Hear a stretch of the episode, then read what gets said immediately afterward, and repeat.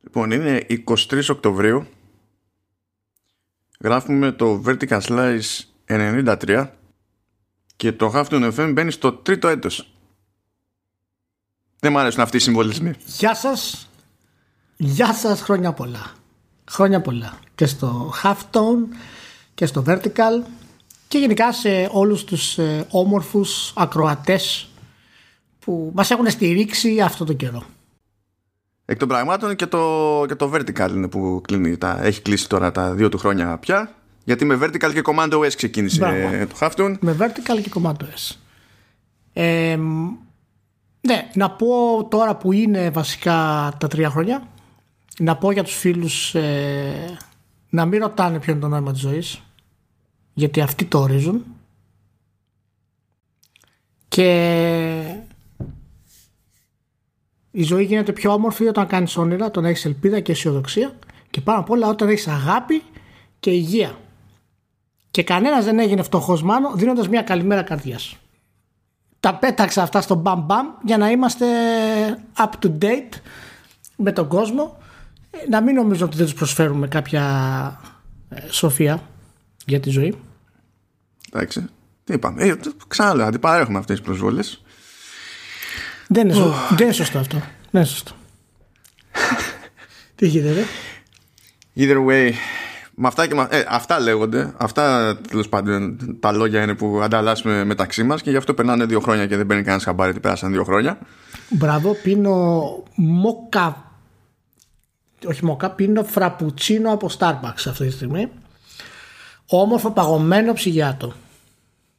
Ελπίζω όσοι ακούτε να πίνετε κι εσείς ένα ωραίο...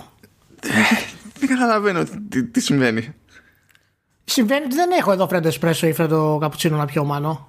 Οπότε Πώς η, γίνεται καλύτε- και πώς φτιάχνω το φραπουτσίνο; η καλύτερη επιλογή είναι φραπουτσίνο από Starbucks. Αυτή είναι η, η επιλογή μου. Τι να κάνω. Φραπέ, Και τι εντάξει. βάζουν μέσα στο φραπουτσίνο δηλαδή; Ε, από ό,τι βλέπω εδώ έχει πάρα πολύ μόκα. Ε, κάτι που λέγεται φρα, φραπούτς. Φραπούτς.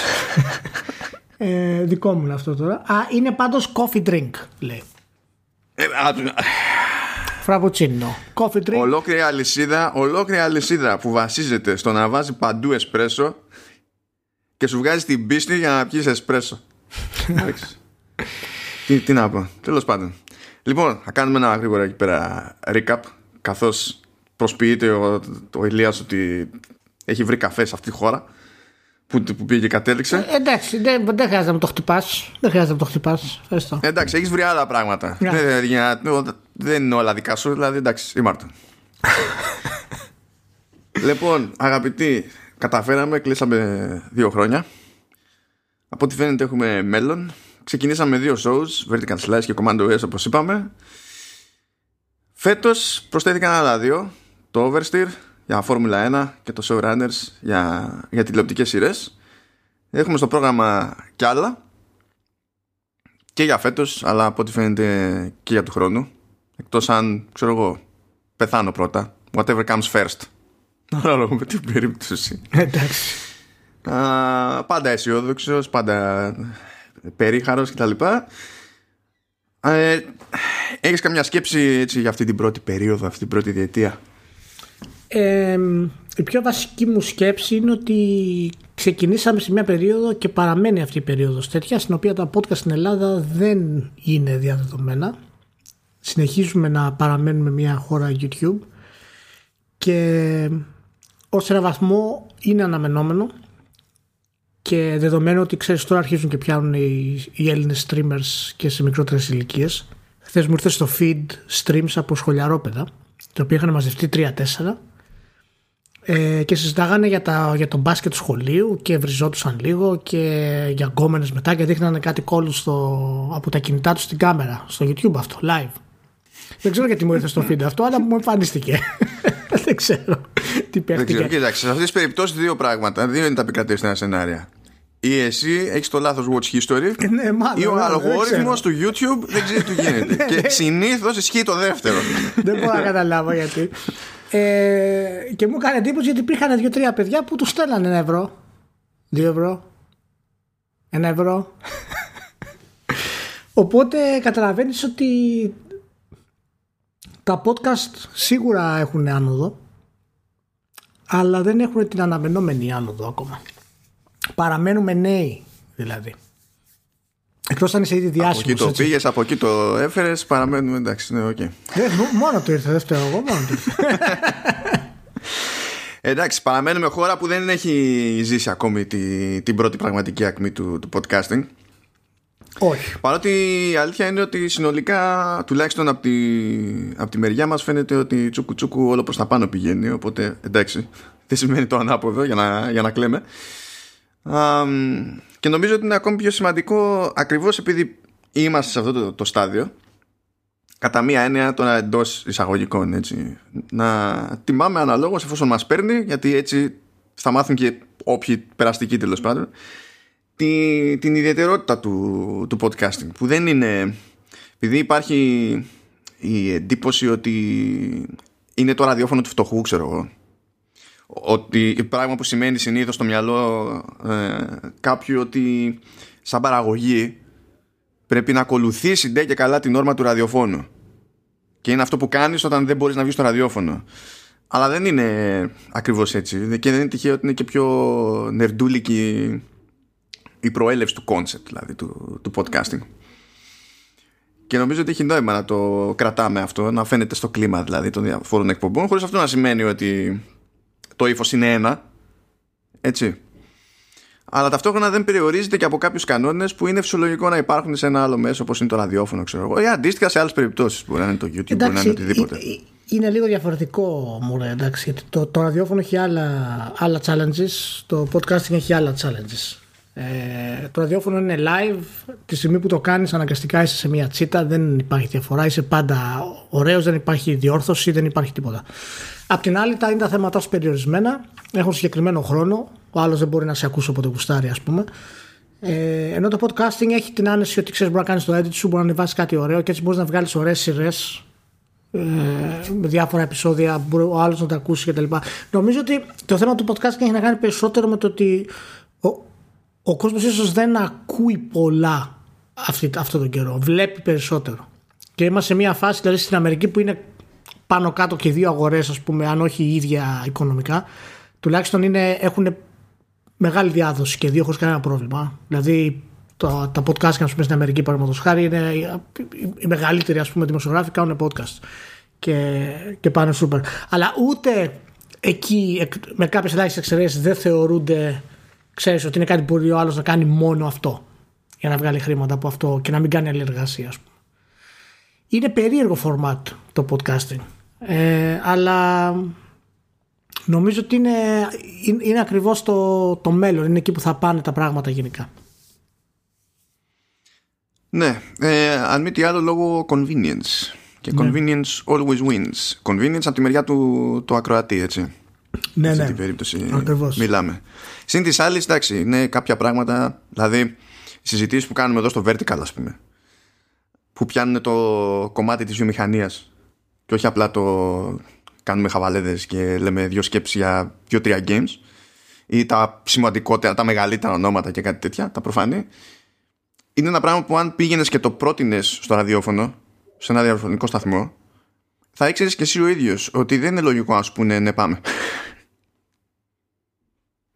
δεν είναι δεν είναι η ίδια η ανάγκη, δεν είναι το ίδιο το προφίλ, δεν είναι ίδιο το, το κοινό. Είναι, είναι, είναι άλλη φάση. Ναι, είναι άλλη φάση. Είναι άλλη φάση. Είναι... Υπάρχει, ξέρω εγώ, έχω δει ένα podcast ε, που ετοιμάζουν τώρα για games. Ποιο είναι στο pod.gr, ένα network εκεί είναι, δεν θυμάμαι πώς λέγεται ακριβώς. Ναι. Το οποίο δεν έχει βγει ακόμα, το οποίο το παρουσιάζουν δύο που δεν τους ξέρω ποιοι είναι, ένα, ένα αγόρι ένα κοριτσάκι. Κοριτσάκι τέλος πάντων, με, μεγάλη ηλικία είναι. Ε, ξέρεις και έχουν μια προσέγγιση, την κλασική προσέγγιση το, της Ελλάδος που είναι λες και είμαστε στο 1980 ό,τι παιχνιδάκια καινούργια θέλετε λέει θα τα αναφέρουμε εδώ, θα περάσουμε καλά.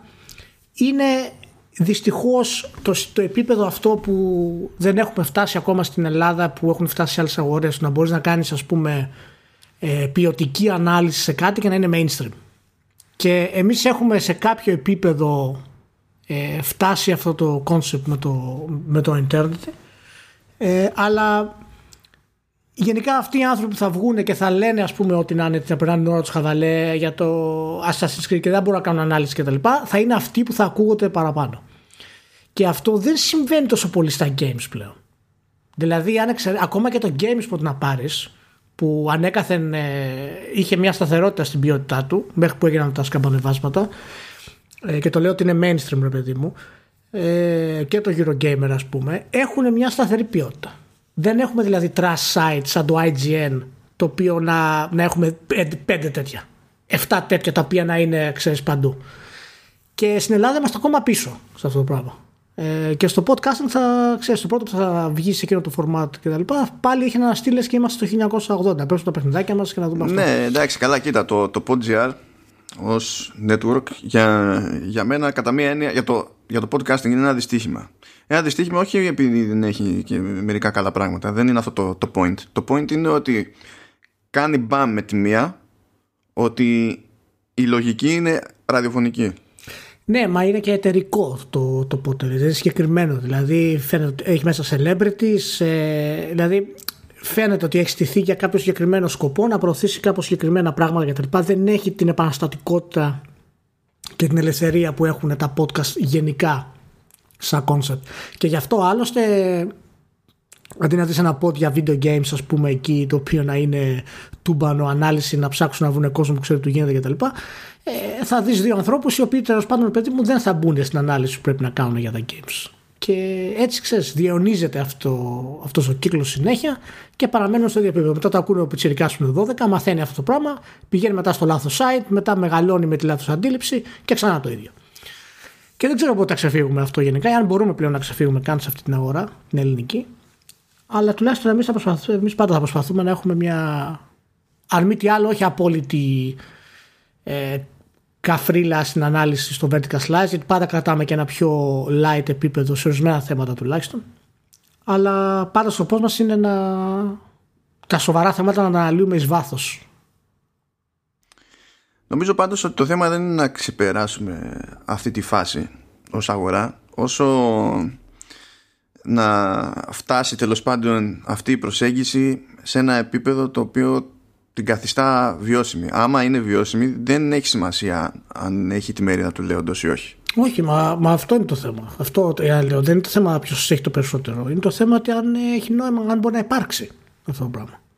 Και είναι τέλος πάντων δύσκολο. Θα δούμε. Λοιπόν, για την ιστορία, γιατί δεν ξέρω τώρα ο καθένας που παρακολουθεί το Vertical Slice τι έχει πάρει χαμπάρι από το Α ή το Β. Θα βάλω links για τα μέχρι τώρα υπόλοιπα shows του Halftone και θα ελπίσουμε από εκεί και πέρα να συνεχίσουμε για χρονάκια ακόμη και να συνεχίσουμε να ανεβαίνουμε όσο ανεβαίνουμε και αυτά τα δύο πρώτα χρονάκια.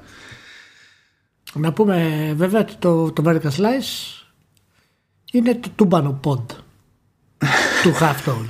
να, το, να το δηλώσουμε αυτό, να το ενημερώσουμε στον κόσμο. Εγώ πάλι θα σημειώσω έτσι ότι δεν είμαι εγώ αυτός που θα λέει αυτά. Δεν είμαι εγώ. Έτσι, απλά. Ε, ε, όχι, αυτή του, του, του Halftone λέω. Όχι γενικά. Ναι, ναι, όχι γενικά. γενικά είμαστε το κορυφαίο στην Ευρώπη, αλλά ειδικά στο Halftone είμαστε το καλύτερο από το Halftone. Ε, μάνα. Εντάξει. Ω, σταματήστε να μου στέλνετε περιστριλήσεις. Όχι, όχι ψέματα. Μην σταματήσετε να μου στέλνετε περιστριλήσεις. Λοιπόν, ε, να πούμε λίγο. Τι να πούμε λίγο. Μου έκανε με ρώτησες κάτι βασικά πριν ξεκινήσουμε την, την ηχογράφηση. Μου λες τι γίνεται στην Ελλάδα με, το, με τον ιό; Ε, γίνεται ότι ε, μία χαρά από τις λίγες τέλος πάντων είχα. Μου, είχε, μου είχαν μείνει, ήταν κανένας νυχτερινός περίπατος. Πάει και αυτός. Ηλία. Πάει. Παίζει νυχτερινό κέρφιου. Περιορισμός ναι. στην κυκλοφορία. Παρασκευή σήμερα διαβάζω 841 νέα κρούσματα σε όλη τη χώρα, 290 στην Αττική, 107 στη Θεσσαλονίκη, 35 στις Έρε. Σύμφωνα με όσα είπε ο καθηγητής Γκίκας Μαγιορκίνης. Δεν θα αναλύσω το όνομά του τώρα, γιατί, γιατί είναι σοβαρό το θέμα του κορονοϊού. Αλλά βάλτε το αστερίσκο ή θα κάνω ανάλυση του Γκίκα Μαγιορκίνη κάποια στιγμή για τη θεωρία των ονομάτων. Ε, ναι, είναι πραγματικά πολύ ανησυχητικό και αναφέρει μέσα το press ότι οι νέοι 19-40 μολύνονται πιο εύκολα λέει, σε αυτή τη φάση της επιδημίας και πρέπει να προσέχει αυτή η ηλικιακή ομάδα να μην θεωρεί πως είναι άτρωτη.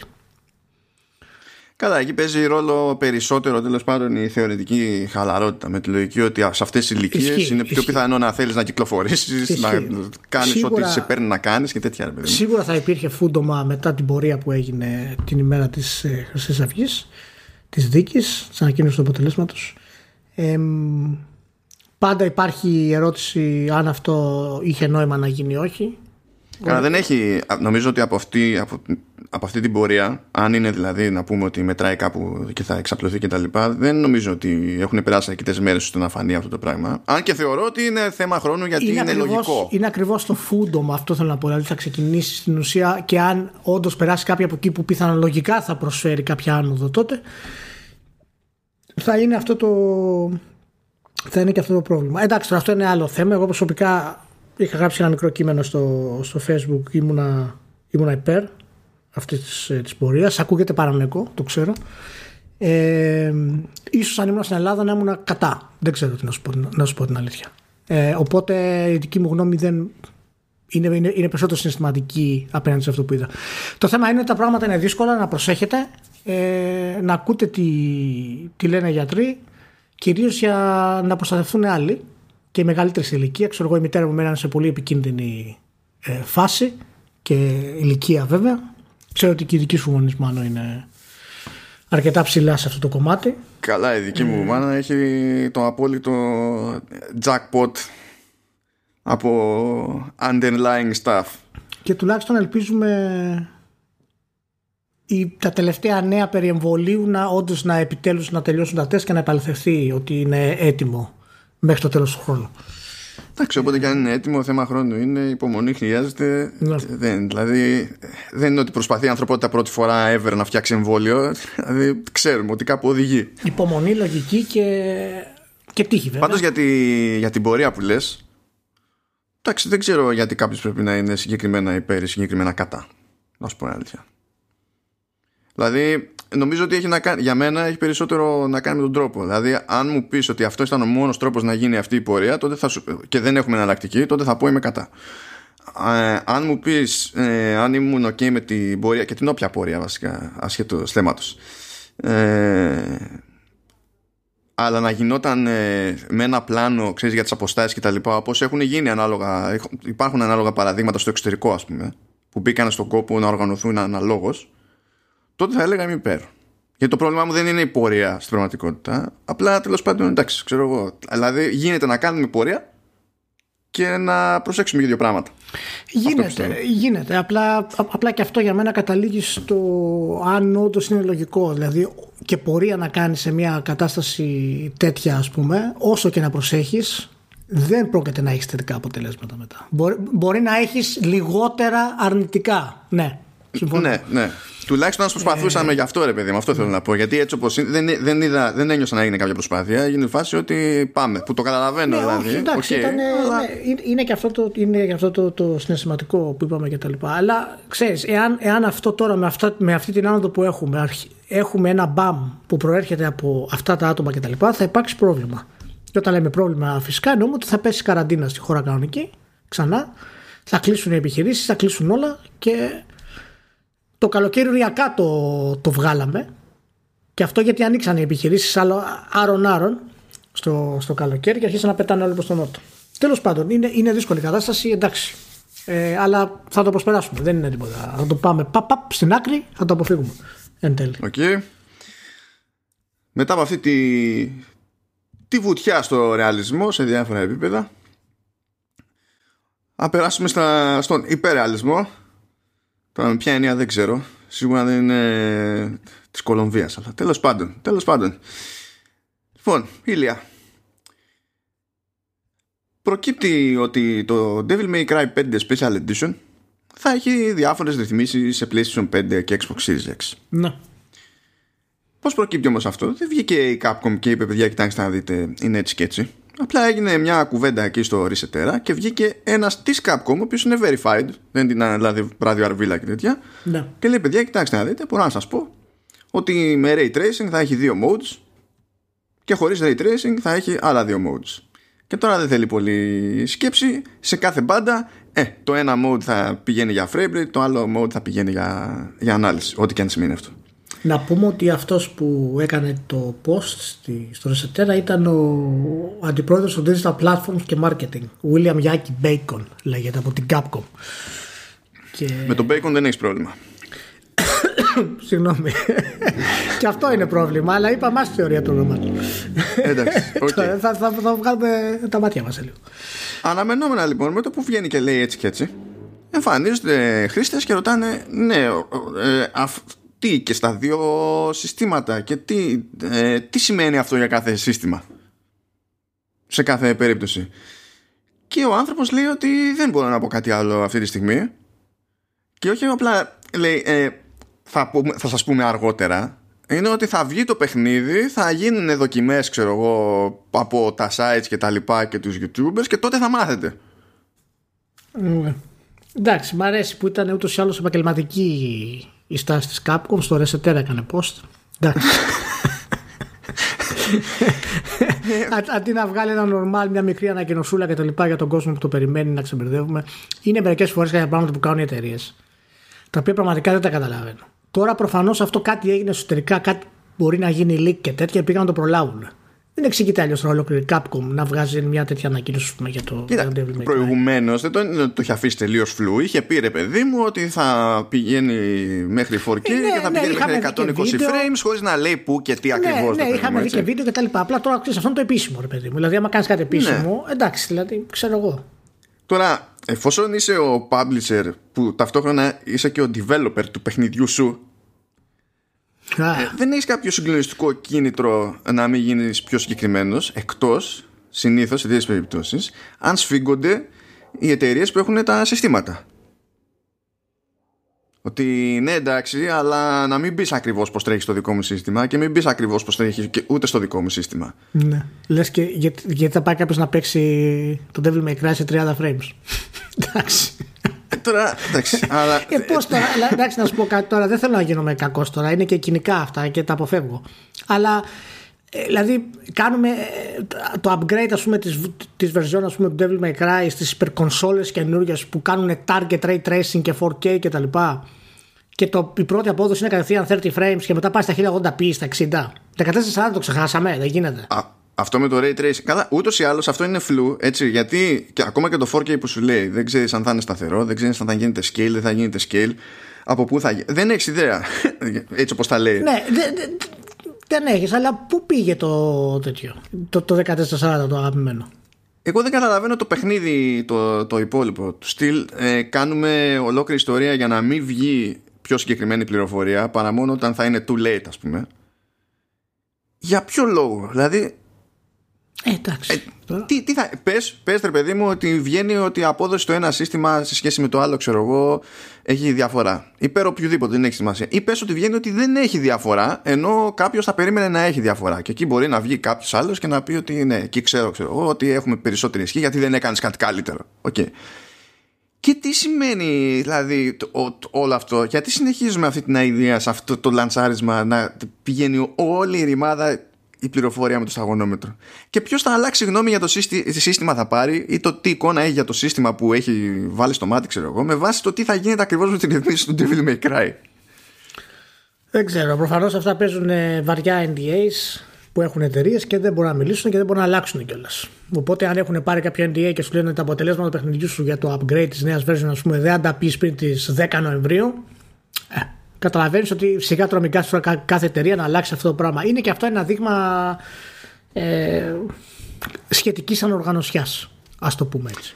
Μιας και είπαμε για NDAs, διάβαζα κάτι άσχετο χτες προχτές πότε ήταν και με τα πολλά προκύπτει ότι περισσότεροι developers μιλάνε πιο ανοιχτά για την πορεία του περισσότεροι indie developers τώρα για να είμαστε ειλικρινείς μιλάνε πιο ανοιχτά για την εμπορική πορεία του, του παιχνιδιού του στο Switch ακόμα και όταν βγαίνει σε ό,τι σύστημα αναπνέει.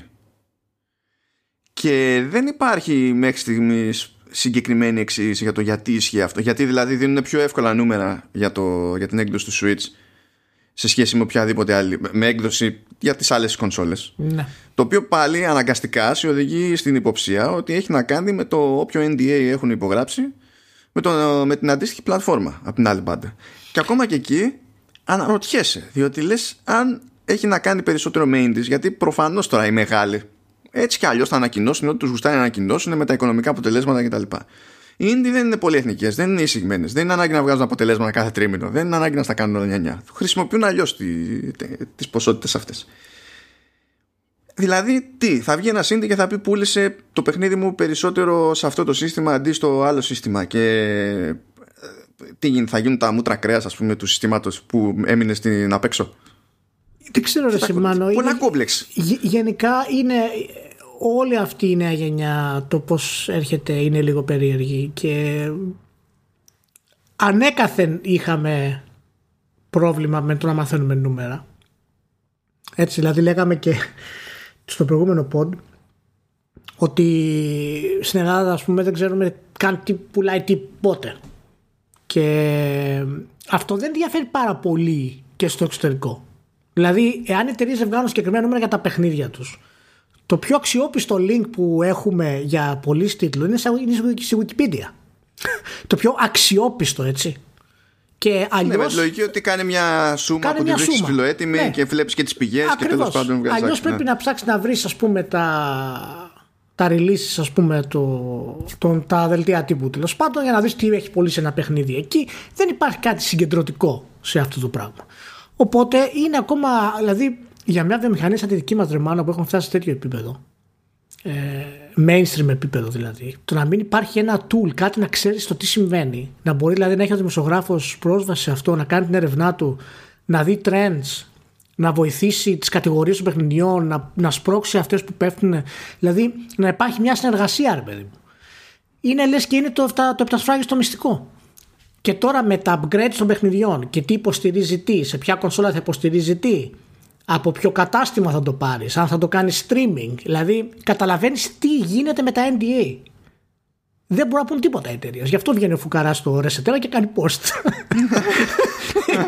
Δεν μπορεί να κάνει τίποτα. Λέει αυτό μου, μην εδώ θα το κάνω στο Resetera είναι, είναι, είναι πολύ μπλέξιμο για το, για το τίποτα βασικά. Εγώ δεν βλέπω κάποιο προφανές πλεονέκτημα. Δηλαδή πέραν τη στιγμιαία εντύπωσης. Που η στιγμιαία εντύπωση ως γνωστόν στην εποχή του ίντερνετ, μία που έρχεται και μία που φεύγει. Ναι, ε, ε, ε ναι εντάξει, μπορεί. Ε, εγώ δεν θέλω να το πω αυτό γιατί ξέρουμε τόσα λίγα για αυτές τις διαδικασίες που. Τι, τι να σου πω, δεν ξέρω. Δεν ξέρω. Τέλος πάντων. Λοιπόν, εντάξει. Άμα, όταν, άμα παίξετε το Devil May Cry 4K 30 frames να μου πείτε έτσι, να στείλετε ένα mail στο, ή κάτι να πω στο facebook να μου πείτε αν καλό Εντάξει, 4K 30 με το, με το Ray Tracing. Εκεί πέρα με, με τη μία θυσιάζει το Ray Tracing, έτσι, και πας το 4K 60. Απλά ναι, το δέχεσαι ναι. ότι θα πας, θα πεις να έχω... Γιατί τώρα το πώς θα γυαλίζει η γούβα δεν είναι ότι σημαντικό το υπήρξε ποτέ στο Devil May Cry. Όχι, αλλά να σου πω κάτι. Είναι το, το Lightning Show, ας πούμε, και το Special Effects Show του Devil May Cry. Αν μπορούσε να κρατηθεί στα 60 με Ray Tracing, θα ήταν όμορφο πράγμα. Μα ε... αυτά έτσι κι αλλιώς νομίζω δεν είναι με Ray Tracing ούτως ή άλλως. Δηλαδή τα particle effects και το που κάνει δεν είναι με Ray Tracing. Ναι, είναι, είναι το Ray Tracing του φτωχού. Τέλο πάντων. Particle effects.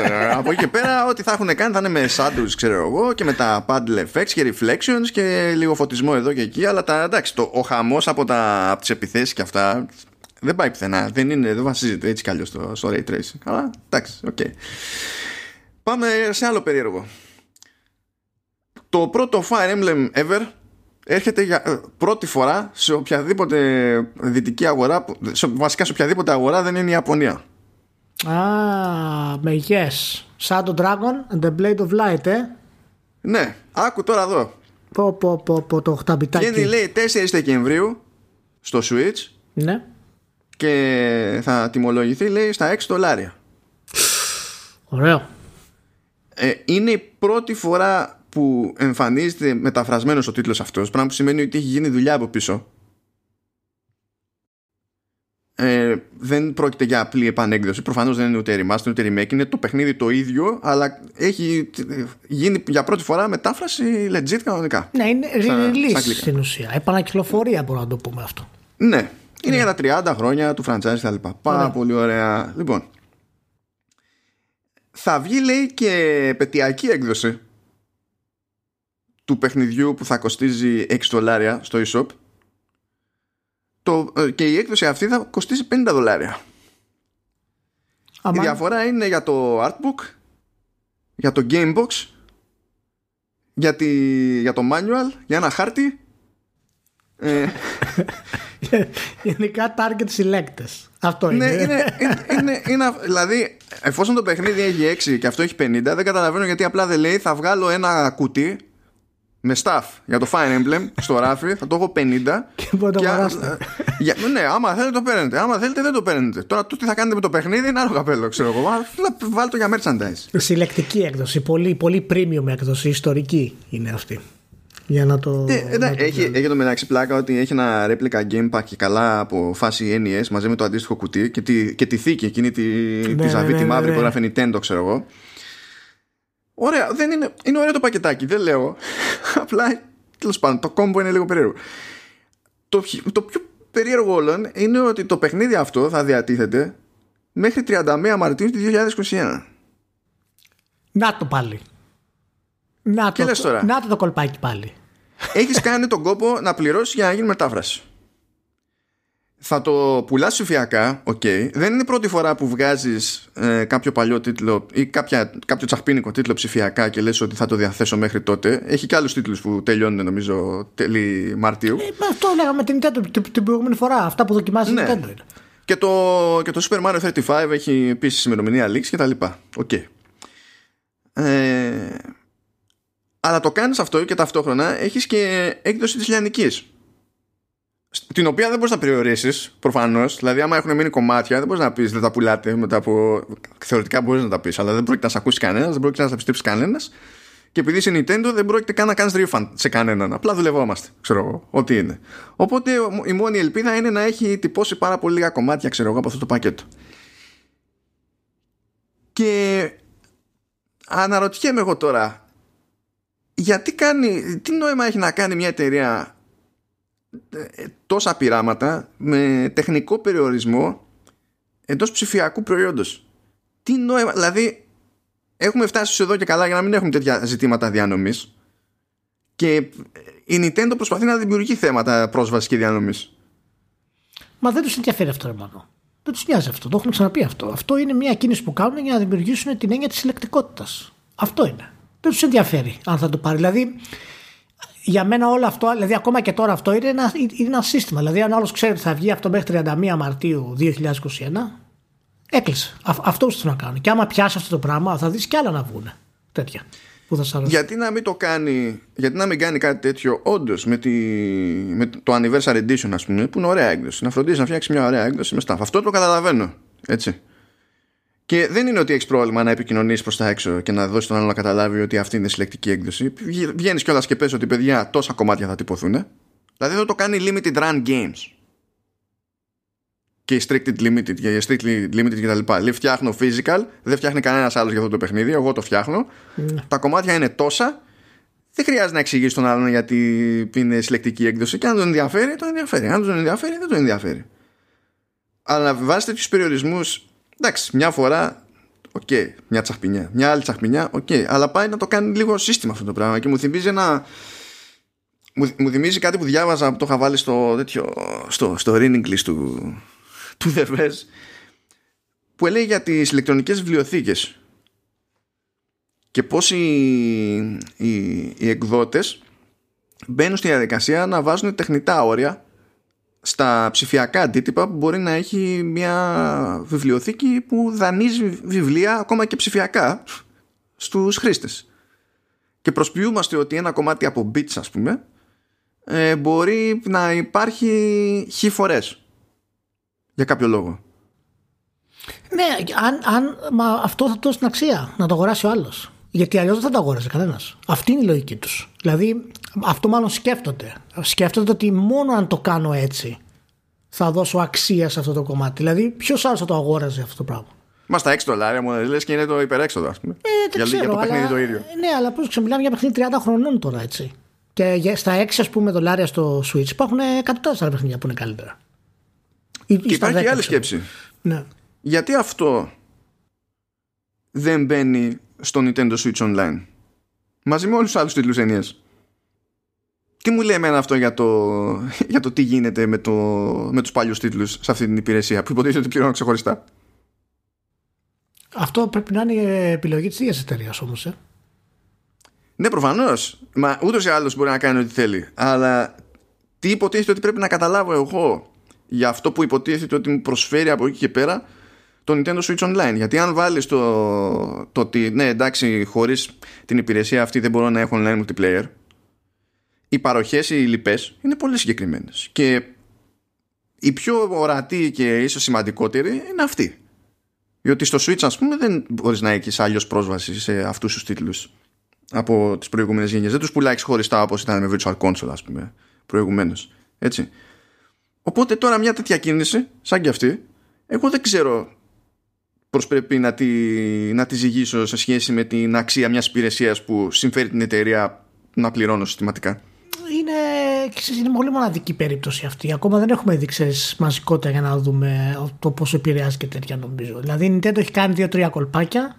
Τώρα ετοιμάζουν να κάνουν αυτό. Πρέπει να δούμε πού θα πάει λίγο αυτό το πράγμα.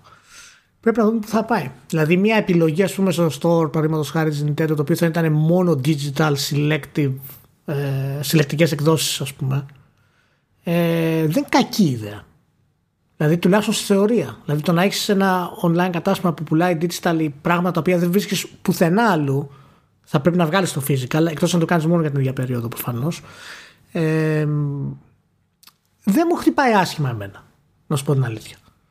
Αλλά ποιος το κανονίζει αυτό ποιος το πληρώνει αυτό ποιος μπαίνει στη διαδικασία να το κάνει αυτό είναι, είναι μεγάλη συζήτηση.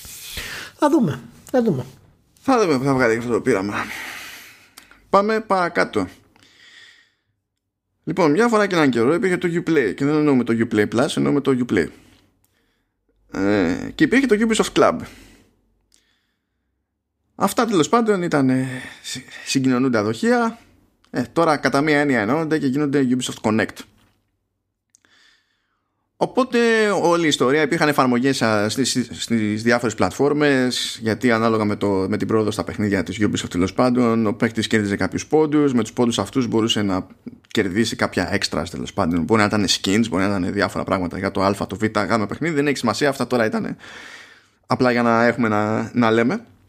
Αλλά ενώ θα συνεχίσουν όλα αυτά τα πραγματάκια στο Ubisoft Connect κάνει κάτι ενδιαφέρον αυτή τη φορά η Ubisoft διότι λέει ότι στην ουσία η, με, η μετάβαση στο Ubisoft Connect πηγαίνει πακέτο με ένα σύστημα ε, ενιαίας παρακολούθησης της πρόοδου του, του παίχτη στα παιχνίδια.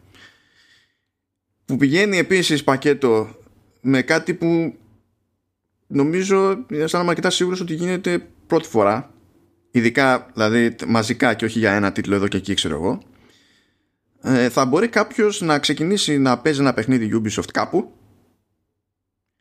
και μέσω του Ubisoft Connect εφόσον καταλήξει σε άλλο μηχάνημα με το ίδιο παιχνίδι ξέρω εγώ μπορεί να συνεχίσει από εκεί που έχει μείνει επειδή θα φροντίζει η υπηρεσία αυτή να μεταφέρει την πρόοδό του ακόμα και αν δεν συγγενεύουν οι πλατφόρμες μεταξύ τους Μάλιστα. Αυτό δεν ακυρώνει το ότι αν κάποιος δηλαδή καταλήξει σε άλλα αντάλλων πλατφόρμα θα πρέπει να αγοράσει ξέρω εγώ ξεχωριστά το παιχνίδι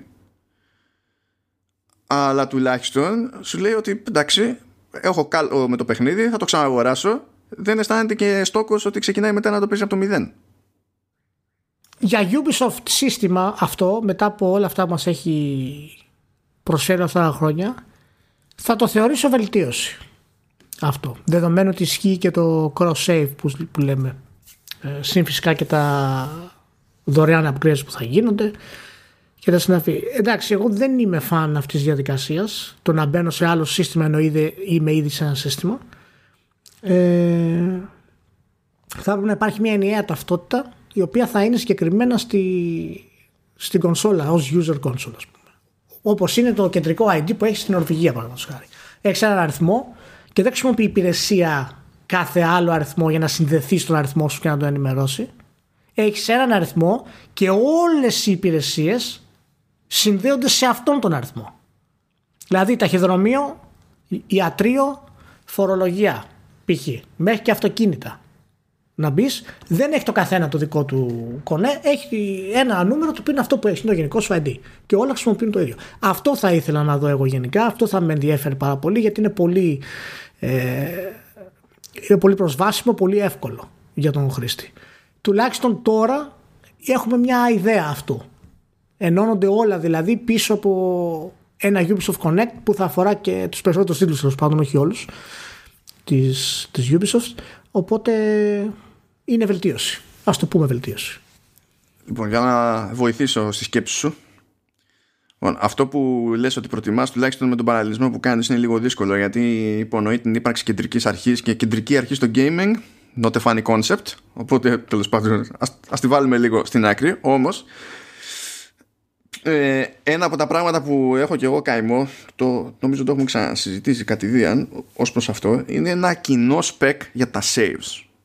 Αν σε τεχνικό επίπεδο η αγορά έλεγε ότι κοίταξε να δεις ε, πώς λέμε ότι η κάρτα SD είναι κάρτα SD και κάνει αυτό το πράγμα και όλοι πατάμε πάνω σε αυτό λέμε τώρα ωραία να πούμε ότι ένα save θα είναι έτσι ως format με να το κάνω πιο απλό. Πώς λέμε το JPEG είναι JPEG και σημαίνει κάποια συγκεκριμένα πράγματα; Να κάνουμε το ίδιο για τα ρημάδια τα saves. Ώστε όταν εγώ αλλάζω ένα σύστημα αλλά έχω ξεκινήσει ένα παιχνίδι και μπορεί να αλλάξω καλά άμα είμαι από Xbox σε Xbox. Καλά αν είμαι από PS4 σε PS5 ξέρω εγώ και τα λοιπά. Αν τύχει ρε παιδί μου σε αλλαγή γενιάς πάνω να πάω σε τελείως άλλη μπάντα. Έχω αγοράσει το παιχνίδι είμαι διατεθειμένος να ξαναγοράσω το παιχνίδι. Αλλά πρέπει ταυτόχρονα να δεχτώ ότι ξεκινάει από το μηδέν. Γιατί εφόσον αποφασίζω να δώσω κι άλλα λεφτά στην ουσία τιμωρούμε. Με ένα ενιαίο σύστημα για τα save files που θα τηρούσαν όλοι αντί να είναι μια εφαρμογή που κάνει κάθε... γιατί το έχουμε δει ένα τίτλο Εντάξει, είχαμε cross-save, ξέρω εγώ, σε τίτλους PS3 και PSV και PS4 και PSV. Εντάξει, που αυτό και πάλι ήταν ένα σύστημα πολύ συγκεκριμένο που δεν έβγαινε πολύ παρά έξω. Το έχουμε δει σε περιπτώσεις, ξέρω εγώ, στο Witcher, στο Switch και στο PC και υπάρχουν μια χούφτα τέτοια με cloud save που λειτουργεί η έκδοση του Steam με την έκδοση μιας κονσόλας και τα λοιπά. Okay. Και κάτι τέτοιο κάνει και η Ubisoft μόνο σε πιο συγκεκριμένη κλίμακα. Γιατί για να το έχει πετύχει αυτό η Ubisoft προφανώς και έχει φτάσει σε ένα spec συγκεκριμένο για το πώς τα παιχνίδια της αποθηκεύουν ασχέτως format. Αλλιώς δεν πολύ γίνεται αυτό το πράγμα. Αυτό θα ήθελα να δω να γενικεύεται. Δεν θα ήθελα να είναι κάτι που είναι να κάνει η Ubisoft. Θα ήθελα να είναι κάτι στο οποίο συμφωνούν οι κατασκευαστές μεταξύ τους για να τελειώνουμε. Ε, κοίτα να δεις. Πριν γίνουν αυτά ε, δεν υπήρχαν. Υπήρχαν κεντρικοί ε, λογαριασμοί στις κονσόλες πριν όλες οι εταιρείες βγάλουν τα καταστήματά τους και όλα βγάλουν τους ε, ξεχωριστούς τους παίχτες κτλ. Αυτό δεν το βγάλανε για να τους βολέψει με κάποιο τρόπο. Είναι καθαρά θέμα sales τακτικής. Να τους κρατήσουν μέσα στο τέτοιο και να τους δώσουν προσφορές που δεν υπάρχουν αλλού κτλ. Καλά, και... κάτσε και ποιους λογαριασμούς τώρα, γιατί το να υπάρχει. όταν κάνεις Ubisoft Connect, όταν κάνεις το ένα, όταν κάνεις το άλλο. Αυτό με το που άρχισαν να... Ναι, όταν άρχισαν να μεγαλώνουν οι εταιρείες και τα λοιπά, για να κρατήσουν mm. την κοινότητά τους περισσότερο, είπαν ότι δεν θέλω εγώ να έχει άλλος που είναι στην EA, θα τον έχω εγώ στην Ubisoft, ας πούμε. Είναι και για τα στατιστικά τους, γιατί προτιμούν ναι, να ναι, φτάνουν κατευθείαν σε αυτούς αντί να έχουν μεσάζοντα. Από όλα. Απλά για μένα υπάρχει τρόπος και θα. Όχι, υπάρχει τρόπος, δεν τον ξέρω τον τρόπο, αλλά θα έπρεπε να, να όλοι αυτοί οι ξεχωριστοί ας πούμε, λογαριασμοί να μπορούν να επιλέγει ο παίκτης ε, να λειτουργούν και να επικοινωνούν με αυτό που χρησιμοποιεί περισσότερο. Να είναι ο βασικός λογαριασμός. Πού παίζεις περισσότερο στο PC. Okay. Βάλω αυτό το κεντρικό λογαριασμό και πάνω εκεί συνδέονται οι υπόλοιποι λογαριασμοί σου. Και δεν έχεις ασχολήσει με τίποτα άλλο, ας πούμε. Ε, αλλά Τέλος πάντων, αυτό είναι κάτι το οποίο. Είναι, νομικά προβληματικό αυτό. Ε, δεν είναι τεχνικά προβληματικό, είναι νομικά προβληματικό. Ναι, όχι, το νομικά θα το ξεπεράσουν. Δεν έχω, δεν έχω κάποιο λόγο. Άμα θέλουν να το ξεπεράσουν, το ξεπεράσουν. Γιατί και στην Νορβηγία είναι νομικά το, ήταν νομικά το πρόβλημα και στην Ελλάδα ήταν νομικά το πρόβλημα. Έπρεπε να έχεις τη δική σου ταυτότητα, το δικό σου αφημί, το δικό σου το ένα, το δικό σου το άλλο κτλ. Ε, δεν είναι φυσικά άμεση η σύγκριση, γιατί χρειάζεσαι την αρχή όπως είπες για τα παραπάνω, αλλά δεν βρίσκω μεγαλύτερη αρχή εγώ από τις κονσόλες και το PC. Ναι, η δηλαδή... διαφορά είναι ότι στο κρατικό παράδειγμα υποτίθεται ότι σε προστατεύει σε κάποιο βαθμό η ύπαρξη συντάγματος. Α, μπράβο. Δεν υπάρχει. Δεν σε προστατεύει καμία σύμβαση. Δεν είναι. Γι' αυτό λέω ότι είναι επικίνδυνο το concept τη κεντρικής αρχής στο game. Εκεί είναι το μεγάλο χρήμα λοιπόν. Ότι για να το κάνουν αυτό οι μεγάλες εταιρείες κτλ. Προφανώς σου λέει σιγά μην ξοδέψω εγώ τόσα χρήματα για αυτό το πράγμα. Ας κάνουμε 600 λογαριασμούς και 600 καταστήματα. Αλλά η πραγματικότητα που δεν γίνεται αυτό είναι αυτή. Ότι ξέρεις, για να σου δώσουν την ασφάλεια που πρέπει, χρειάζεται συνεννόηση και πάρα πολύ χρήμα για να γίνει αυτό. Ε, φυσικά το saves ε, είναι το πιο εύκολο και θα έπρεπε να γίνει, τουλάχιστον αυτή τη γενιά, και ιδιαίτερα με το θέμα των upgrades και τα λοιπά, αλλά και αυτό μάλλον δεν το βλέπω ιδιαίτερο να μπορεί να γίνει εύκολα. Δηλαδή όταν η ίδια η Sony έχει πρόβλημα με τα save της. Με τα δικά της τα save, το μεταξύ, ναι, ναι, με τα δικά της δεν είναι άλλα. με τα δικά της τα save. Καταλαβαίνεις ότι κάθε τίτλος και από τους third parties θα είναι ε, αναπερίπτωση. Το οποίο θεωρητικά θα έχουν το OK αυτοί να το κάνουν και θα το πάρουν ε, το OK. Οπότε δεν ξέρω ακριβώς πώς λειτουργεί αυτό ακόμα και τα λοιπά. Πάντως είναι, είναι καλή κίνηση της, ε, της Ubisoft για αυτό το πράγμα. Δεν σου κάνει λίγο εντύπωση που αυτό σαν ευκολία δεν φαίνεται σε ρεπορτάζ και τέτοια να προβάλλεται αρκετά συγκεκριμένα. Δηλαδή; Γιατί να τώρα ε, έλεγες και, και εσύ σε άλλη φάση ότι διαβάζαμε το, τη δημοσίευση στο MCV UK και δεν ήταν ξεκάθαρο ότι ναι. μιλούσαμε για το save. Ναι, δηλαδή, θα, ε, θα, θα, έπρεπε να είναι ξεκάθαρο. Το πρώτο που θα έπρεπε να είναι ξεκάθαρο είναι αυτό. Δηλαδή αυτό, αυτό είναι το νόημα του, του, του Ubisoft Connect που κάνεις. Δηλαδή αυτό πρέπει να ξέρει ο παίκτης πρώτα απ' όλα. Ενώ αφιερώνεται περισσότερος χώρος στο να σου πει ότι ε, θα γίνεται συγχρονισμός των social events και των in-game events και τα λοιπά, ξέρω εγώ, και ότι θα έχεις πρόσβαση στα, στα rewards γενικά, ενώ πριν ήταν ένα πλατφόρμα και δεν συμμαζεύεται. Πιο πολύ χρόνο αφιερώνουν σε αυτό παρά στο. Προφανώς, μάλλον... προφανώς ναι. έχει περισσότερο ενδιαφέρον αυτό. Δεν μπορώ να φανταστώ εγώ ότι αυτές οι επιλογές γίνονται κατά τύχη. Κάποιες φορές γίνονται. Κάποιες φορές είναι άνθρωποι που δεν νοιάζονται στις εταιρείες. Okay. Αλλά προφανώς από τις μετρήσεις που έχουν, ας πούμε, τι ηλικίες που ψάχνουν κτλ., ο κόσμος ενδιαφέρεται περισσότερο για τα social events και να δείξει το φίλο του και να δείξει το τέτοιο, το, την πλατίνα του και τέτοια. Εντάξει, okay.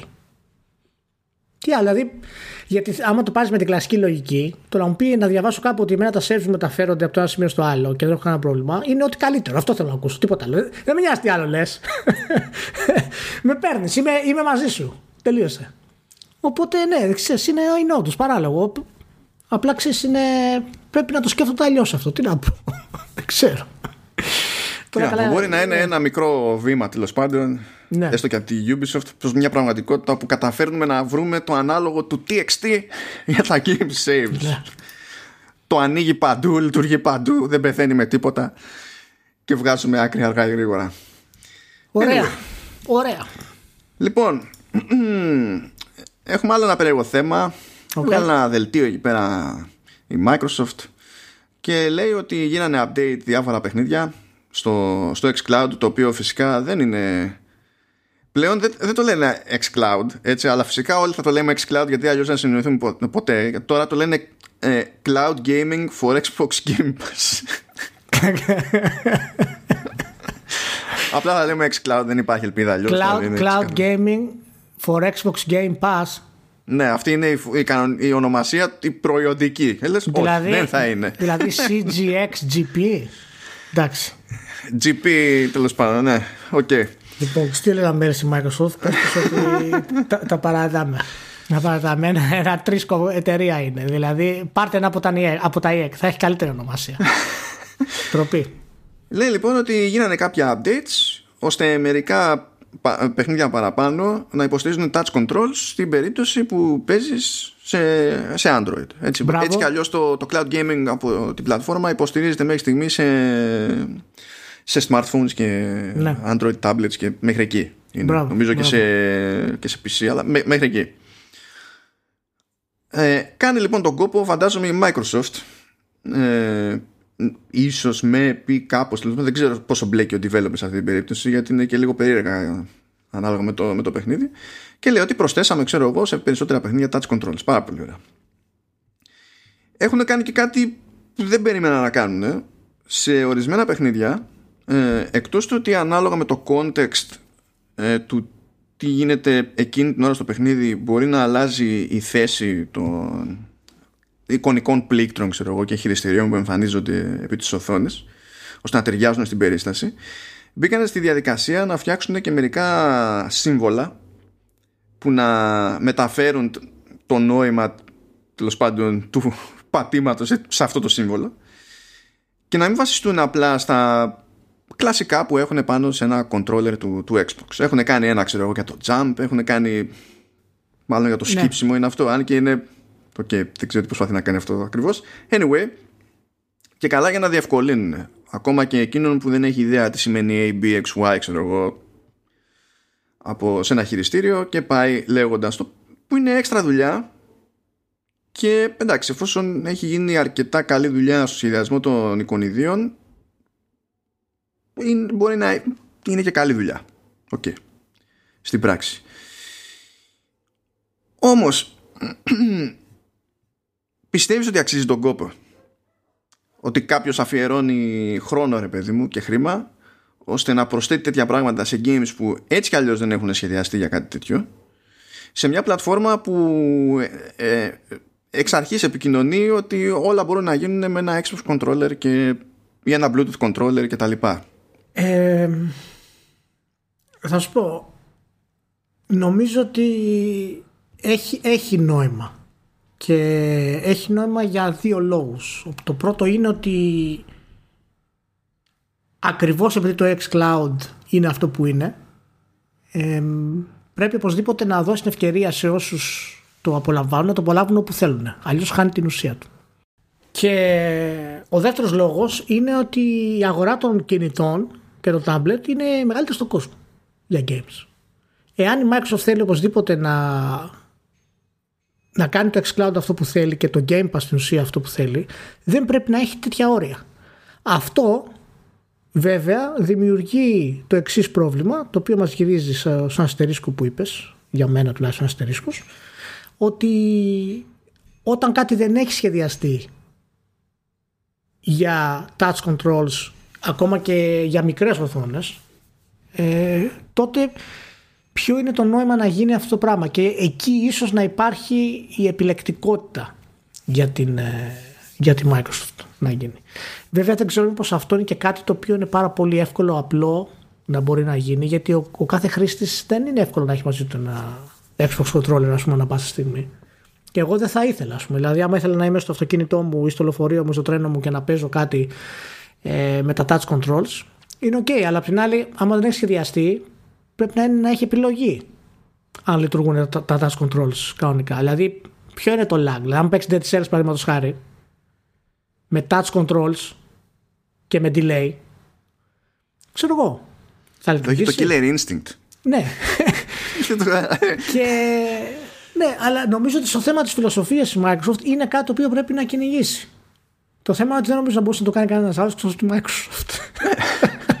Δεν το έχει πάρει όλο πατριωτικά. Είναι, ναι, είναι, είναι πραγματικά τέτοιο. Δηλαδή, νομίζω ότι αυτό που λες ισχύει για τη Sony και την Nintendo, ότι δεν θα βάζουν τόσο χρήμα γι' αυτό. Αλλά η Microsoft έχει τόσο χρήμα που μάλλον θα το κάνει. Και το κάνει. Ναι, εμένα, εμένα μου αρέσει ότι έχουν φτιάξει σύμβολα ας πούμε, για να διευκολύνουν κάποιον ναι. ε, που δεν είναι εξοικειωμένος με, ένα, με ένα χειριστήριο. Αλλά απ' την άλλη, νομίζω ότι δεν είναι, δεν είναι ντροπή και δεν είναι και τόσο ξένο το concept να πει σε κάποιον ότι εντάξει, κοίταξε να δεις αυτό για να παιχτεί κανονικά χρειάζεται το τάδε. Δεν είμαστε 10, 15, 20 χρόνια πίσω για να το πάρει όλο πατριωτικά, ας πούμε. Όχι, όχι, αλλά φαντάζομαι ότι ξέρεις, στοχεύει και κοινό το οποίο δεν τους νοιάζει ιδιαίτερα που το παίζουν. Δηλαδή, παιδιά το παίρνει 12, 13, 14 ε, και 10, ας πούμε. Δεν τους ενδιαφέρει πώς θα παίξουν. Ό,τι και αν τους δώσεις, δεν τους νοιάζει. Νομίζω ότι έτσι είναι. Μπαίνουν μέσα και παίζουν, ας πούμε. Ε, οπότε θα έχει πολύ ενδιαφέρον να δούμε πού θα πάει ε, αυτό. Πάντως φαίνεται ότι το έχει πάρει ζεστά. Αν μη τι άλλο, το λέγαμε και πιο παλιά αυτό, ότι γιατί η Microsoft έχει πάρα πολλές φορές ωραίες ιδέες, αλλά δύσκολα τις δημιουργεί, ας πούμε, τις φέρνει πέρας όπως πρέπει. Ακόμα και αυτό το κομμάτι με τα προβλήματα αυτά που αναφέρουμε τώρα, νομίζω ότι το πάει καλά. Και πιστεύω θα αποδώσει. Να πούμε ότι μέχρι τώρα, δηλαδή αυτή τη στιγμή που μιλάμε, διαθέσιμα με touch control στο xCloud είναι το Dead Cells, Guacamele 2, Hellblade Senior Sacrifice, Hot Shot Racing, Killer Instinct, New Super Lucky Tale, Slay the Spire, Street of Rage 4, Tell Me Why και Undermine. Έχεις ακούσει καταρχάς πόσο θα τα βγάζουν σύντομα, θα τα βγάζουν αυτό, είναι στους developers, θα έχουν βοήθεια από τη Microsoft, υπάρχει τίποτα πληροφορία γι' αυτό; Δεν, δεν γίνονται συγκεκριμένοι γιατί το κάθε παιχνίδι είναι και άλλη περίπτωση. Οπότε φαντάζομαι ότι ένας ρυθμός τύπου αυτού που έχουμε συνηθίσει όταν προστίθενται τίτλοι στο compatibility list από προηγούμενα Xbox ξέρω εγώ σαν μάλλον δηλαδή, θα είναι κάτι τέτοιο. κάτι τέτοιο στο compatibility list ναι. Ναι, με ένα τέτοιο ρυθμό. Γιατί υπονοείται, ξέρεις, πάνω κάτω ανάλογο testing. Εντάξει, δεν βλέπεις αν τρέχει, ξέρεις ότι τρέχει. Αλλά έχεις να δοκιμάσεις πράγματα τα οποία είναι θέματα χρηστικότητας. Δεν είναι απλά το ναι. είμαι ικανοποιημένος με την απόδοση ή όχι. Θα έχει ενδιαφέρον πάντως να το δούμε αυτό πώ θα είναι η χρηστικότητα, έτσι. Και ειδικότερα σε μικρότερες οθόνες, οθόνες κινητών, ας πούμε. Εξακολουθώ να έχω κάποιες αμφιβολίες βέβαια. Γενικά για το, για, το, για το streaming σε κινητά, ας πούμε την αλήθεια. Όχι για το gaming σε κινητά, αλλά για το ναι. streaming σε κινητά. Με τη λογική ότι ε, ακόμα και στην περίπτωση του βίντεο, ας πούμε, που δεν έχεις προφανώς να, να ρωτηθείς για τόσα πράγματα, απλά πατάς play και αράζεις. Ε, τα κινητά δεν είναι πραγματικά μεγάλο ποσοστό ας πούμε στο video streaming. Ενώ θα μπορούσε έτσι. Είναι η τηλεόραση που είναι ό,τι πιο στατικό υπάρχει ξέρω εγώ σε αυτή την περίπτωση ό,τι, ό,τι πιο παραδοσιακό δεν ξέρω αν θα είναι άλλη τάση στο, στο gaming. Είμαι είναι, πολύ περίεργος να δω. Ναι, ναι, είναι παρθένο, είναι παρθένο αυτό. Πραγματικά. Δηλαδή, Microsoft μπαίνει στην ουσία σε αυτό το πράγμα. Και αυτό θα εξαρτηθεί, βέβαια, είσαι πιο ειδικό σε αυτό. Για την ποιότητα των κινητών, τις μπαταρίες τους, ε, το πώς θερμαίνονται, όλα αυτά δηλαδή. Καλά, με ανοίξουμε αυτό το θέμα, στα κλάφτα. ναι, θέλω να πω ότι ξέρεις, είναι ακόμα πολύ νωρίς, αλλά το πεδίο που μπαίνει η Microsoft είναι παρθένο αυτή τη στιγμή το streaming για τα κινητά στα, στα ναι, ναι, games. Ναι. Ε, οπότε δεν ξέρω. Είναι... Έχει ενδιαφέρον, αν μη τι άλλο. Έχει ενδιαφέρον. Ε, Συνεχίζοντας το ίδιο μήκος κύματος, να πούμε ότι σύμφωνα με τον Phil Spencer, ο οποίος δεν σταματάει με τίποτα να μιλάει. και κανένα λόγο. Σπενσεράκο, κουκλάκι. Δηλαδή, άμα, άμα κλείσουμε τα αυτιά μα, άμα το καλύψουμε τα αυτιά μας, νομίζω ότι θα έρθει σε κάποιο παράθυρο και θα χτυπάει με κανένα κλειδί. έχω να πω. Έχω και κάτι άλλο. Ανοίξτε μου, θα μου ανοίξετε να πω. Ε, σε συνέντευξή του με τον Ben Thompson στο Stratechery που δυστυχώς δεν μπορούμε να βάλουμε τη συνέντευξη διότι είναι πίσω από paywall μπορούμε να βάλουμε μόνο κάποια quotes που τέλος πάντων μάζεψε το The Verge επειδή πλήρωσε το paywall. Είπε κάποια πράγματα γενικότερα για το, για το xCloud αλλά το πιο έτσι ζουμερό σε αυτή την περίπτωση είναι ότι πάνω κάτω φαίνεται να υπάρχει πλάνο και για streaming sticks τύπου Amazon Fire TV ας πούμε και Chromecast και τέτοια που να είναι clients για, για το xCloud για να το κουμπώσεις πάνω και να έχεις και ένα χειριστήριο και άντε για ξέρω εγώ αρχίζουμε και, και παίζουμε. Ναι. δεν μου κάνει ε, εντύπωση. όχι, καμία εντύπωση. Είναι απόλυτος λογικό πιστεύω να γίνει. Ε, επίσης λέει ότι θα γίνει αυτό θα γίνουν clients αντίστοιχα και τα, και τα Xbox One. Είναι λέει θέμα χρόνου δεν είναι απλά. Λέει δεν ήταν η πρώτη προτεραιότητα. Πώς φαίνεται αυτό; Xbox One η πρώτη προτεραιότητα; Δεν ξέρω. Δεν ξέρω το, ε, να στείλει ένα mail στο Matrix. Μήπως τον πληγώσει τον κάνει. Τόσο πολύ θέλουμε να το ξεχάσουμε, λέει. Που τέλος πάντων θα το αφήσουμε εκεί και όταν έρθει η ώρα του. Αλλά λέει θα το, θα το κάνουμε, ξέρω εγώ. Εντάξει, οκ. Σε αυτή την περίπτωση, βέβαια, άμα δεν είναι προτεραιότητα ούτε ο streaming client για τέτοια, για τέτοια χρήση, δεν μπορώ να συνεχίσω να καταλαβαίνω γιατί υπάρχει το Xbox One S στο, στο line-up. Αν είναι να μην τρέξεις να προσθέσεις εκεί πέρα αυτή την υποστήριξη. Δεν ξέρω. Ξέρεις αυτό είναι κάποια marketing συνέχεια. Απλά να, να υπάρχει εκεί. Καλά, ξέρεις τι θα είναι αυτό. Δεν θα είναι καμία συνέχεια είναι... τίποτα. Απλά θα έχουν τόσο στόκ που θέλουν να ξεφορτωθούν λίγο-λίγο. Ναι, ναι, όχι. Αυτό, αυτό θέλω να πω. Ότι ξέρεις ότι έχουμε ένα brand, ρε παιδί μου, το οποίο αυτό είναι και έτσι τα έχουμε. Αλλά άμα πας να ανοίξεις τώρα τι είναι το καθένα από αυτά, δεν θα βρεις τίποτα από κάτω για το S, ας πούμε. Κάπως έτσι είναι. Φαντάζεσαι να γίνει τρολιά να βγάλουν το streaming stick και να πούνε αυτό Xbox One S. Xbox One S. αυτό. Το κοτσάρι πάνω στην HDMI και ελπίζεις. Or something. Ωραία, ωραία. Εντάξει, εντάξει, καλό σου Πενσεράκος, έχει πολύ ωραία. Άλλη χαριτομενιά ε, θέλανε λέει, σκεφτόντουσαν λέει, να ονομάσουν αλλιώς το Xbox All Access. Σκεφτόντουσαν να το πούνε Xbox Game Pass Platinum.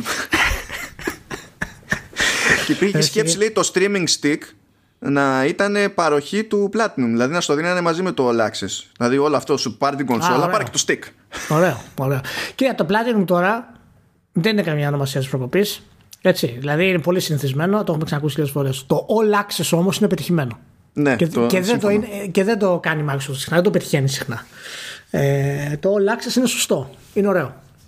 Ε, οπότε εντάξει, δεν κάνει όλο χαζομάρες η Microsoft μάλλον. Κάνει, πετυχαίνει και μερικά καλά. Ισχύει, ισχύει.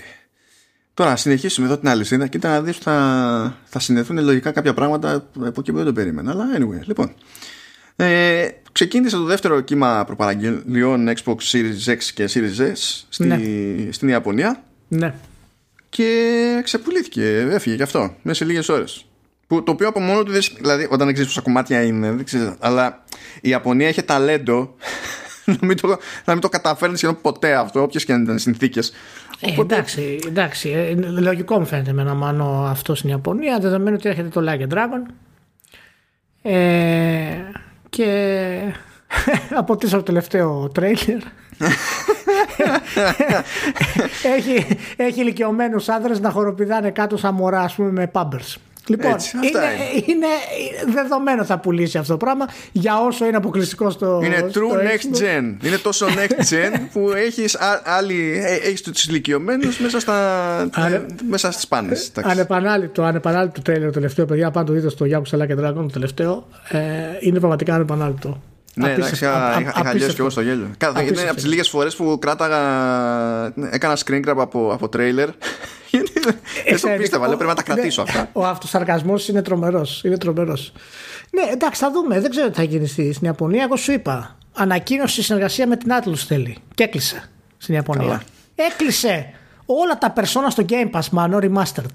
Όλα. και, και remastered. Remastered auto HDR. Όλα τα persona. Να ξέρεις με τα γραφικά τα του D, ας πούμε. θα μείνουμε όμως στην Ιαπωνία και θα καταφέρουμε να συνδέσουμε σχεδόν όλα τα προηγούμενα θέματα. Διότι κάτι λέγαμε για, για mobile, κάτι λέγαμε για streaming σε mobile, κάτι λέγαμε για mobile gaming, τι είπαμε τώρα για Japan, είπαμε διάφορα πράγματα. Και βγήκαν ε, νούμερα από Sensor Tower για το, για το τι τζίρο κάνουν, κάνει το mobile gaming σε διάφορες περιοχές, σε διάφορες αγορές του κόσμου. Και τέλος πάντων θα, θα είναι λίγο περίεργη εδώ η κατάταξη διότι ναι μεν έχει μετρηθεί η Κίνα αλλά για κάποιο λόγο έχει μετρηθεί ο τζίρος μόνο σε iOS. Οπότε καταλήγει μάλλον σε δεύτερη θέση η Κίνα με iOS αλλά είναι, θεωρείται προφανές ότι μαζί με το τζίρο από Android θα πηγαίνει στην πρώτη θέση. Αλλά that's not the point. Το point είναι ότι με κάποιο τρόπο μαγικό η Ιαπωνία με το συγκεκριμένο πληθυσμό είναι στη τρίτη θέση Ωραίο. Και όταν λέμε είναι στη τρίτη θέση, ε, έχει χοντρικά το, δηλαδή λέει το 22% του τζίρου. Οκ, ναι, θα είπαμε. Με, με τον αστερίσκο αυτό για την Ιαπωνία, προφανώς θα άλλαζε τις ποσοστώσεις κτλ. Αλλά ο τζίρος που κάνει η Ιαπωνία είναι τόσο κοντά στο τζίρο που κάνει ολόκληρη η Αμερικανική αγορά, που είναι μεγαλύτερη αγορά. Πληθυσμιακά, τε- για το gaming γενικότερα, όπως και να το πιάσει κανένας. Ναι. Και πολλά λεφτά η Ιαπωνία στο mobile gaming. Πάρα πολλά λεφτά. Δεν, θα, δεν πήγαινε το μυαλό μου ότι θα είχε τα κότσια αυτά στη τρίτη θέση. Είναι το culture εκεί, έχει, έχει εκτοξευθεί. Πάντως έχουμε ξαναμιλήσει λίγο για την Ιαπωνία και γενικά το mobile gaming είναι, έχει ξεφύγει εκεί πέρα. Καταρχάς, πέρα από το ότι υπάρχουν μοντέλα στην Ιαπωνία και τα οποία εμείς δεν, τα, δεν έχουμε ιδέα, ας πούμε. Τι... Καλά, εταιρείες που δεν έχουν στον ήλιο μοίρα για Ναι, ναι, ναι, δυτικές ναι, ναι. αγορές σε Ακριβώς. smartphone, βγάζουν smartphone στην Ιαπωνία γιατί ναι, μπορούν. Ναι, ναι. Ε, είναι, είναι άλλη αγορά τελείως. Δηλαδή, είναι, δηλαδή, δεν το λέω για να δικαιολογήσω αυτά τα νούμερα γιατί όντως είναι περίεργα, αλλά είναι δηλαδή ο, το, το πώς ξοδεύει ο Ιάπωνας και ο λόγος που ξοδεύει είναι πολύ διαφορετικός από το δυτικό. Δηλαδή, άμα συμπεριλάβεις την, ε, την εργασιακή κουλτούρα, πόσο δύσκολη είναι, πόσο απαιτητική είναι, πόσο λίγο χρονικό ε, διάστημα έχει ο κάθε εργαζόμενος να είναι ελεύθερος, να κάνει ό,τι θέλει. Ε, ξέρεις, το τελευταίο πράγμα που χρειάζεται είναι να πρέπει να στείλει μηχανήματα, να κάνει updates. Mobiles, κατευθείαν. Δεν ξέρω, είναι, είναι κάπως, ναι, είναι κάπως ε, λυπητερό κιόλας η όλη φάση. Καταλαβαίνουμε και γιατί η Konami έκανε στροφή στο. Μπαμ μπαμ. Τσάκαμπου. Δεν μπορείς να πεις τσάκαμπου. τίποτα. Τσάκαμπου. Πάντως, ε, μια ενδιαφέρουσα έτσι, διαπίστωση από το διάγραμμα που έχουμε μπροστά μας είναι η εξή. Μπορούμε να θεωρήσουμε ότι άσχετα με το τι δείχνει το διάγραμμα, στην πρώτη θέση κανονικά είναι, είναι η Κίνα. Ε, δεν ξέρουμε ποια νούμερα θα είναι, αλλά εντάξει, δεν μπορεί. Θα είναι στην πρώτη θέση, αν βάλουμε μαζί και Android. Έστω λοιπόν πρώτη θέση Κίνα. Δεύτερη θέση, οι Ηνωμένες Πολιτείες. Τρίτη θέση, η Ιαπωνία. Τέταρτη θέση, η Νότιος Κορέα. η Ευρώπη είναι στην κατηγορία Other. Μπορεί η κατηγορία Other να είναι το 1 τέταρτο της αγοράς, αλλά εκτός από το 1 τέταρτο της αγοράς είναι και όλος ο υπόλοιπος πλανήτης. εκτός Κορέας, Κίνας, Ηνωμένων Πολιτειών και Ιαπωνίας. Ναι, ναι. Ε, μιλάμε Είναι- για είναι- πολιτισμικό είναι λίγο- χάσμα for Είναι the λίγο, ages, έτσι. είναι λίγο προσβλητικό αυτό, αλλά τι να κάνουμε, να το δεχτούμε. Είναι προσβλητικό όμως. Ε, είναι προσβλητικό από ποια έννοια, ότι ρε παιδί μου, στην Ευρώπη είμαστε super, είμαστε τέτοιο μοντέρνοι κτλ. Θα πρέπει να το mobile να είναι παραπάνω ρε μάνο. Όχι να μην είναι στο other. του, του πεταπατού δηλαδή. Other, δεν το πίστευα. δηλαδή, το other ξέρεις σημαίνει το other στα, στη στατιστική. Δεν το- σημαίνει εγώ το πω. Αυτό σημαίνει στη στατιστική. και λες τώρα σκέψου ότι για να είναι το 1 τέταρτο της αγοράς το Other, εκτός από την Ευρώπη, έχει μέσα, ξέρω εγώ, και την Ινδία. που είναι να δεις και τόσο. Δεν μπορείς οποίο- καν να πεις ότι κατά πάσα πιθανότητα η Ευρώπη είναι το μεγαλύτερο μέρος αυτού του Other. Ε, κοίτα, εμείς τους άλλους παίζουμε FIFA πολύ. Οπότε δεν πάει χρόνος για οτιδήποτε. Τρελό, τρελό. Ε, δε- αυτό, ούτε αυτό θα πίστευα. Όπως δεν θα ε, πήγαινε το μυαλό μου ότι η Ιαπωνία πιάνει τρίτη θέση, δεν θα πήγαινε το μυαλό μου καθόλου ότι η Ευρώπη είναι τόσο ναι, ναι. ε, μη ποσότητα, ρε παιδί μου, ώστε να έχει λόγο να μπαίνει στην κατηγορία other. Αυτό θα με απασχολήσει ως θέμα. Η αλήθεια είναι. Γιατί δεν μπορεί, πρέπει να υπάρχει κάποια εξήγηση στην όλη φάση. ναι.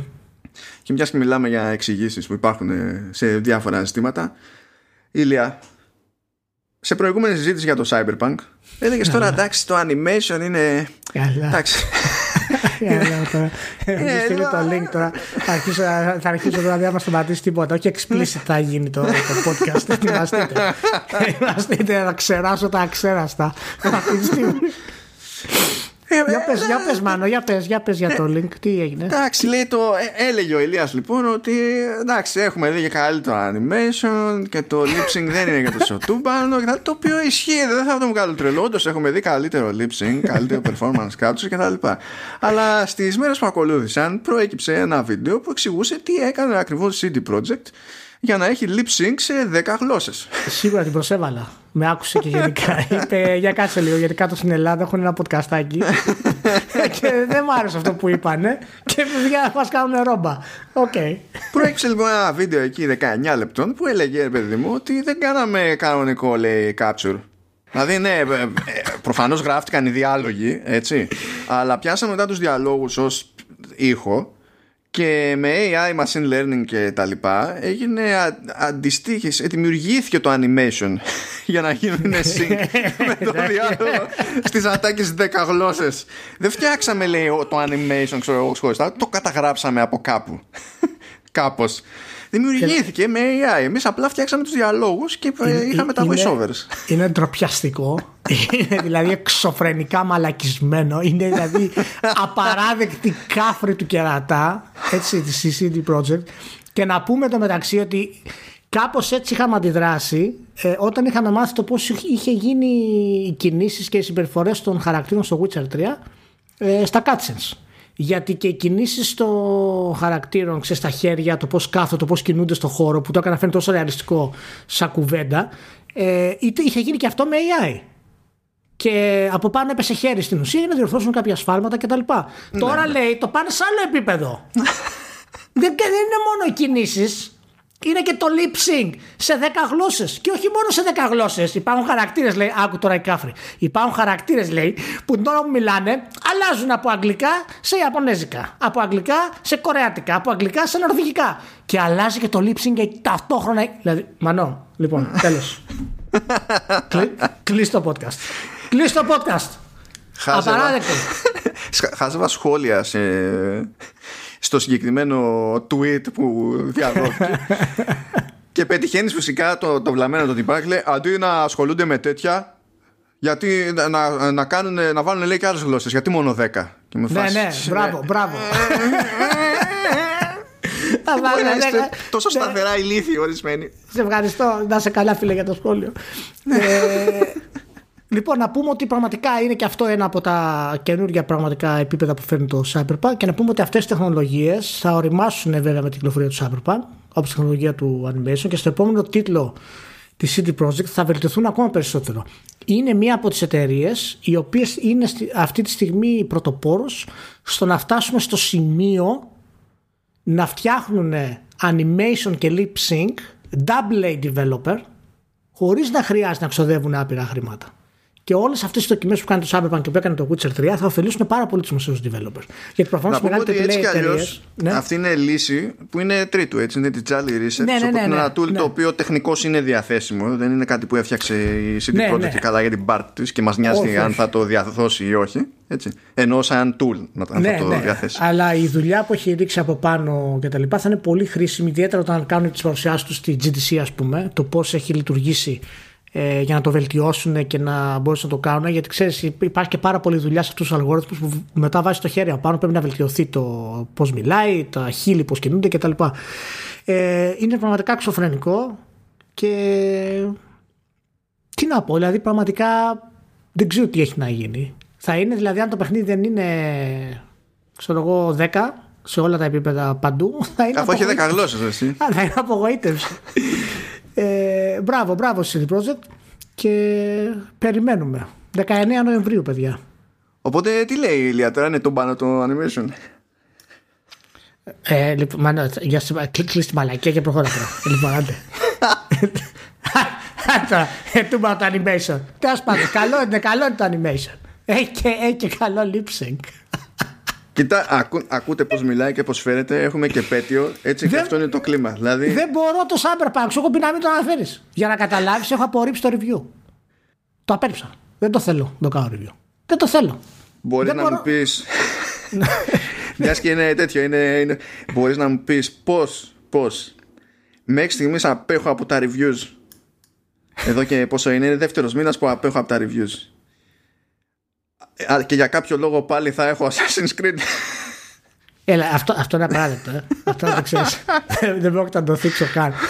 Απλά πώς σου λέω, εάν κάνουμε podcast και έρθεις και μου πεις Μαλάκα, έχω λιώσει, δεν αντέχω άλλο στο Assassin, έχω βγάλει 85 ώρες έχω σε 35 ώρες. Δηλαδή, έχω ξεπεράσει και τον χωροχρόνο. Θα σου πω, Μάνο, κάτω podcast μόνος σου. Στο λέω. Θα την, θα την κάνω την ίδια ιδέα. Είναι, είναι στάνταρ. Θα με πιάσει βλακία το ψυχαναγκαστικό και θα παίξει πρόβλημα. Ναι, θα, θα, θα είσαι χαρούμενος το κάνεις. Δεν θα είσαι κάτι στραμμένο. Το λέω. δεν το δέχομαι γιατί τώρα δεν έχεις δικαιολογία να το πάρεις review. Λοιπόν, τέλος. Ο oh Christ. Ωραία. Γεια χαρά, Cyberpunk. Γεια χαρά, Cyberpunk. Γεια χαρά, παιδιά. Βασικά, να χαιρετήσουμε έτσι λίγο-λίγο. Μπράβο, είμαστε πάρα πολύ, είμαστε κοντά στο τέλος. Τα πράγματα τώρα μπαίνουν στη τελική ευθεία. Θέλουμε μάλλον 17 βγαίνει το Xbox, 12 βγαίνει το PlayStation, 19 βγαίνει το Cyberpunk. Ποιος ήρθε, τι; 10 βγαίνει το Xbox κύριο. 10, 10 βγαίνει το Xbox, 12 το PlayStation και 17, 19 το Cyberpunk. 17 τι είπα τώρα. 12 το PlayStation βγαίνει Αμερική, Ιαπωνία και κάτι τέτοια και Ευρώπη και τα λοιπά βγαίνει 19. Βγαίνει την ίδια μέρα με το Cyberpunk. Πω, πω, πω. Λοιπόν, δεν ξέρω τι θα γίνει. Πάντως είναι ε, μεγάλο λάθος εταιρεία που δεν έχει το next gen patch με τη μία. Εγώ του δηλαδή. Ανίκανη. Ανίκανη, πραγματικά ανίκανη. και, και να πω ότι παιχνίδι το οποίο έχει μόνο 10 γλώσσες lip sync. Ε, εγώ δεν το δέχομαι. Πρέπει να έχει τουλάχιστον 24. Θα βγει μετά η Square Enix και θα έχει καινούριο Final Fantasy και δεν θα έχει πετύχει σε καμία γλώσσα το lip sync θα έχει κάτι που θα είναι περίπου, αλλά δεν θα είναι πετυχημένο. ναι, μετά, μετά θα βγει το Final Fantasy Remake ε, Part 2 και θα είναι του μπαντό. Καταλαβαίνεις το μεταξύ ότι 19 του μήνα για διαφόρους gamers που είναι ταυτόχρονα και early adopters θα συμβεί το εξής ωραίο. Θα πάνε να παραλάβουν PlayStation 5 και αν είναι να αγοράσουν ένα παιχνίδι θα πάρουν το Cyberpunk στην έκδοση για το PlayStation 4 για να το τρέξουν στο PlayStation 5. Θα συμβεί αυτό στα σοβαρά. Αναρωτιέμαι, αναρωτιέμαι αν θα έχει τουλάχιστον upgrade στα FPS όπως θα έχει στο Series X. Αυτόματα. Ε, δεν ξέρω. δεν βασικά κοίτα. Αν, αν η CD Projekt έχει στήσει τα παιχνίδια εκατέρωθεν ώστε να μην είναι locked ναι, απλά είναι δύσκολο αυτό. Είναι δύσκολο αυτό γιατί μιλάμε για προηγούμενες κονσόλες τώρα. Οπότε το locked εκεί είναι πολύ. Δεν ξέρω, τέλος πάντων θα δούμε. Θα δούμε. το, το, ε, τα dev kits του Xbox δουλεύουν από χρόνια με, με δυναμική ναι. ανάλυση και δυναμικό ναι. frame rate. Πιο δυσκύλη συνήθως είναι στη Sony μέχρι στιγμής, μέχρι να ισιώσουν και αυτοί. Και κάπου πέτυχα, ποιο ήταν, ένα παιχνίδι Ιαπωνικό το οποίο. που δεν θυμάμαι τώρα το τίτλο. Ε, αλλά έβγαλε μια ανακοίνωση, παιδί μου, και λέει ότι θα υπάρχει και έκδοση για PS5. Ε, αν πάρετε την έκδοση του PS4, θα πάρει free upgrade κτλ. για να τρέξει το PS5. Αλλά λέει στο PS5 θα έχουμε διπλάσιο frame rate, θα είναι 60 FPS αντί για 30. Αλλά δεν θα έχει διαφορά στην ανάλυση. Και μιλάμε τώρα, άμα δεις γραφικά και τέτοια, δεν είναι υπερπαραγωγή. Οπότε θα είναι 1080p στο PS5 απλά επειδή δεν την έχουν παλέψει καθόλου να το στήσουν κλασικοί Ιάπωνες. Να είστε καλά. Προσοχή ο κορονοϊός ανεβαίνει αυτή τη στιγμή και υπομονή. Έτσι και όλα θα πάνε καλά. Δεν μπορώ να βγαίνω και τα βράδια να περπατάω. Έμα δηλαδή τις προάλλες με σταμάτησε και η αστυνομία. Α, ωραία. Ωραία. Ε, αυτό προσπάθησα να, να κάνω γιατί τι κάνεις εσύ εδώ ήμουν σε μια γωνία ακίνητος δίπλα σε μια κολόνα μόνος μου και διάβαζα στο κινητό φυσιολογικό να φανείς ψυχοπαθής το δέχομαι αλλά εντάξει δεν με κρατήσανε ναι, ναι. λοιπόν να είστε καλά φιλιά πολλά τα λέμε την επόμενη εβδομάδα. Ω ναι. Τσαου